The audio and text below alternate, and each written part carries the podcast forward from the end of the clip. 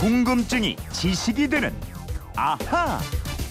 네, 생활 속에서 튀어나오는 갖가지 궁금증을 속 시원하게 풀어보는 시간입니다. 오늘도 강다솜 아나운서와 함께합니다. 어서 오세요. 네, 안녕하세요. 오늘 금요일이니까 아하 금요 특별판 앗 이런 것까지. 네, 오늘은 어, 이번 궁금증부터 풀어드리죠. 부산 연제구에서 정은영님이 게시판으로 궁금증을 보내주셨는데 등이 너무 아파서 신랑에게 오늘 하루 종일 삭신이 쑤셔요. 등 좀 마사지 해줘요. 라고 했는데 일곱 살 아들이 묻습니다. 엄마 삭신이 뭐예요? 순간 머릿속이 하얘지더군요. 호기심이 왕성할 때라 지금 해주는 설명이 스폰지처럼 빨아들여질 텐데 잘 모르겠네요. 그리고 왜 아프다고 하지 않고 쑤신다고 할까요? 똑똑한 엄마로 각인될 수 있도록 제발 좀 도와주세요. 이러셨습니다. 강다솜 아직 젊으니까 근데 삭신이 쑤실 때가 있어요? 저는 술 먹고 난 다음 날에 삭신이 쑤시더라고요. 아, 술을 거칠게 드시는군요. 아니 술이 몸에 안 받아요. 아 어디 이렇게 벽 같은데 부대고 다니는 건 아니고? 아 그런 건 아니고 맥주 한 두 잔 이상 마시면 아, 삭신이 쑤셔요. 오. 슬프네요. 삭신 쑤시고 이럴 때가 제, 사실은 지금도 등짝이 쑤셔요. 아 그러세요? 근데 왜 삭신이라고 그럴까요? 이 삭신이라는 낱말을 국어사전에서 찾아보면요. 몸의 근육과 뼈 마디, 몸의 근육과 골절이라고 풀이하고 있습니다. 이 삭신이라는 말이 처음 등장한 게 19세기 1800년대 문헌에서입니다. 오, 그럼 삭신이 이게 한자로 된단 말이에요? 삭신이라는 한자어가 없습니다. 어. 대신 골신이라는 말은 있어요. 예. 뼈, 골, 몸신. 이 삭신이나 골신 모두 같은 뜻인데요. 음. 그럼 왜 골신이라고 하지 않고 삭신이라고 할까?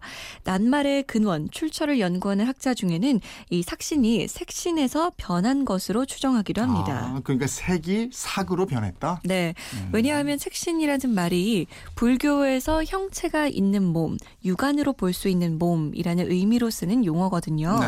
색신의 상대어가 반대 개념인 법신. 이 법신은 불법의 불법의 이치와 일치하는 부처의 몸을 가리키는 말인데요. 음. 이 색신이라는 말을 쓰다가 어느 순간부터 삭신으로 쓴 게 아니냐라는 거죠. 아, 그럴 수도 있겠네요. 그러면은 국립국어원에서는 뭐라 그래요? 이 국립국어원도 이런 견해가 있다고 설명을 합니다. 그런데 어원에 대한 해석은 연구자에 따라 다를 수도 있고 이것도 100% 확실하다고 단정할 수는 없다. 다만 이런 해석이 있다는 걸 참고하면 좋겠다 정도로 얘기하고 있습니다. 이게 말이라는 게 발이 달린 것처럼 막 움직이면서 변하기도 하고 그러니까. 그쵸. 예. 그러면 왜 삭신이 쑤시다 쑤신다 이런 거죠? 아우 아파 이러지 않고? 뭐 삭신이 아프다라고도 쓰긴 쓰는데요. 예. 이 쑤신다라는 말이 아픈 상태를 더 잘 나타내서 그런지 더 많이 쓰입니다. 음. 쑤시다라는 말은 두 가지 뜻을 갖고 있어요. 첫째는 가늘고 긴 꼬챙이 같은 것을 다른 물체의 틈이나 구멍에 넣어서 구멍을 뚫거나 속에 있는 물건을 밖으로 나오게 하는 것. 둘째는 신체의 일부분이 바늘로 찌르는 것처럼 아픈 느낌이 드는 것. 네. 이것도 쑤시는 거죠. 예. 그러니까 삭신이 쑤시다는 두 번째 뜻으로 쓰이는 겁니다. 음, 좀이 쑤시다, 뭐 오금이 쑤시다 이런 이렇게도 쓰잖아요. 그렇죠. 이 마음이 들뜨거나 초조해서 가만히 있지를 못하거나 무슨 일을 하고 싶어서 가만히 있지 못할 때 씁니다. 음, 휴대폰 뒷번호 6741님인데 이런 질문 하셨어요. 연세가 많으신 어르신이나 사고로 몸이 다치신 분들은 비가 오려고 하면 삭신이 쑤신다고 그러는데 이건 날씨하고 상관이 있나요? 맞아요. 이게 저 뼈마디가 욱신거린다 그러죠? 음, 네. 무릎이 아프다. 뭐 저 뼈가 쑤신다. 뼈마디가 쑤신다 이런. 네.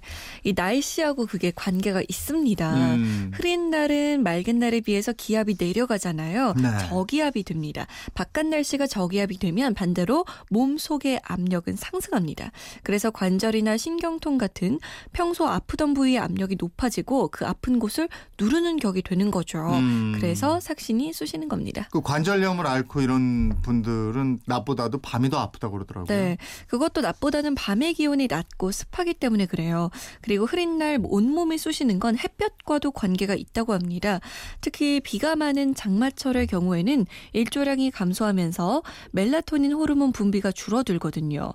그래서 기분을 가라앉히고 심리적으로 우울감을 느끼면서 통증도 더 심하게 느끼게 된다는 예. 거죠. 어르신들이 흔히 하시는 비가 오면 삭신이 쑤신다. 네. 이게 뭐 단순하게 하는 말씀이 아니시죠. 일리가 있었어요. 예. 이번에는 휴대폰 뒷번호 1449님인데 예, 군의 특 국기 표지 중에서 군의관 마크가 지팡이에 뱀이 휘감는 모양이고 응급차에도 그런 그림이 있는데 그것이 의료와 무슨 관계가 있나요? 이러셨어요. 그래요. 응급차라든지 병원 관련된 곳에 뱀 지팡이 형상화 이, 게좀 있어요. 네. 이게 그리스 신화와 관련이 있습니다. 신화에 나오는 신 중에 아폴론이라고 들어보셨죠? 태양의 네. 신. 이 아폴론에게는 아스클레피오스라는 이름의 아들이 있었습니다. 음. 아폴론이 의학의 신을 겸했기 때문에 이 아들은 아폴론의 뒤를 이을 의술의 신으로 자랐습니다. 이게 그리고 곳곳 다니면서 의술 베풀었잖아요. 맞습니다. 그러던 어느 날이죠. 아스클레피오스가 방금 죽은 시신 곁을 지키고 있었어요. 음. 그런데 근처로 뱀이 기어오는 거예요. 얼마나 놀랐겠어요. 네. 그래서 갖고 있던 지팡이를 내리쳐서 뱀을 죽였습니다. 어. 근데 잠시 후에 다른 뱀 한 마리가 이상한 풀 이파리 하나를 물고 와서 죽은 뱀의 주둥이에 갖다 댔는데 신기하게도 죽었던 뱀이 살아났습니다. 어허.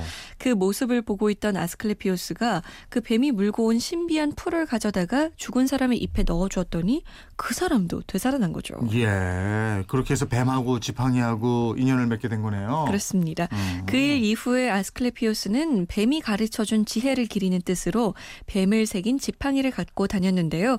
이게 아스클레피오스의 지팡이입니다. 음. 이 신화로 인해서 우리나라뿐 아니라 세계적으로 의사와 관련이 있는 대부분의 단체나 병원들도 뱀 지팡이나 뱀을 엠블럼이나 휘장 등에 사용하고 있어요. 네. 우리 조상들도 뱀의 험을 벗고 젊음을 간직한다고 그래서 영물로 여기고 이랬는데 네. 그리스 신화에도 이런 얘기가 또 있었어요. 아하 금요 특별판 앗 이런 것까지 오늘은 세 가지 궁금증을 함께 풀어봤습니다. 소개된 분들께는 선물 보내드리겠고요. 강다솜 씨 궁금한 호기심 뭐 이런 거 생길 때 어떻게 하면 돼요? 네, 그건 이렇습니다. 인터넷 게시판이나 MBC 미니 휴대폰 문자 샵 8001번으로 보내주시면 되는데요. 짧은 문자는 50원, 긴 문자는 100원의 정보 이용료 있습니다. 생활 속의 호기심, 궁금증 많이 보내주세요. 네, 궁금증이 지식이 되는 아하 강다솜 아나운서였습니다. 고맙습니다. 고맙습니다.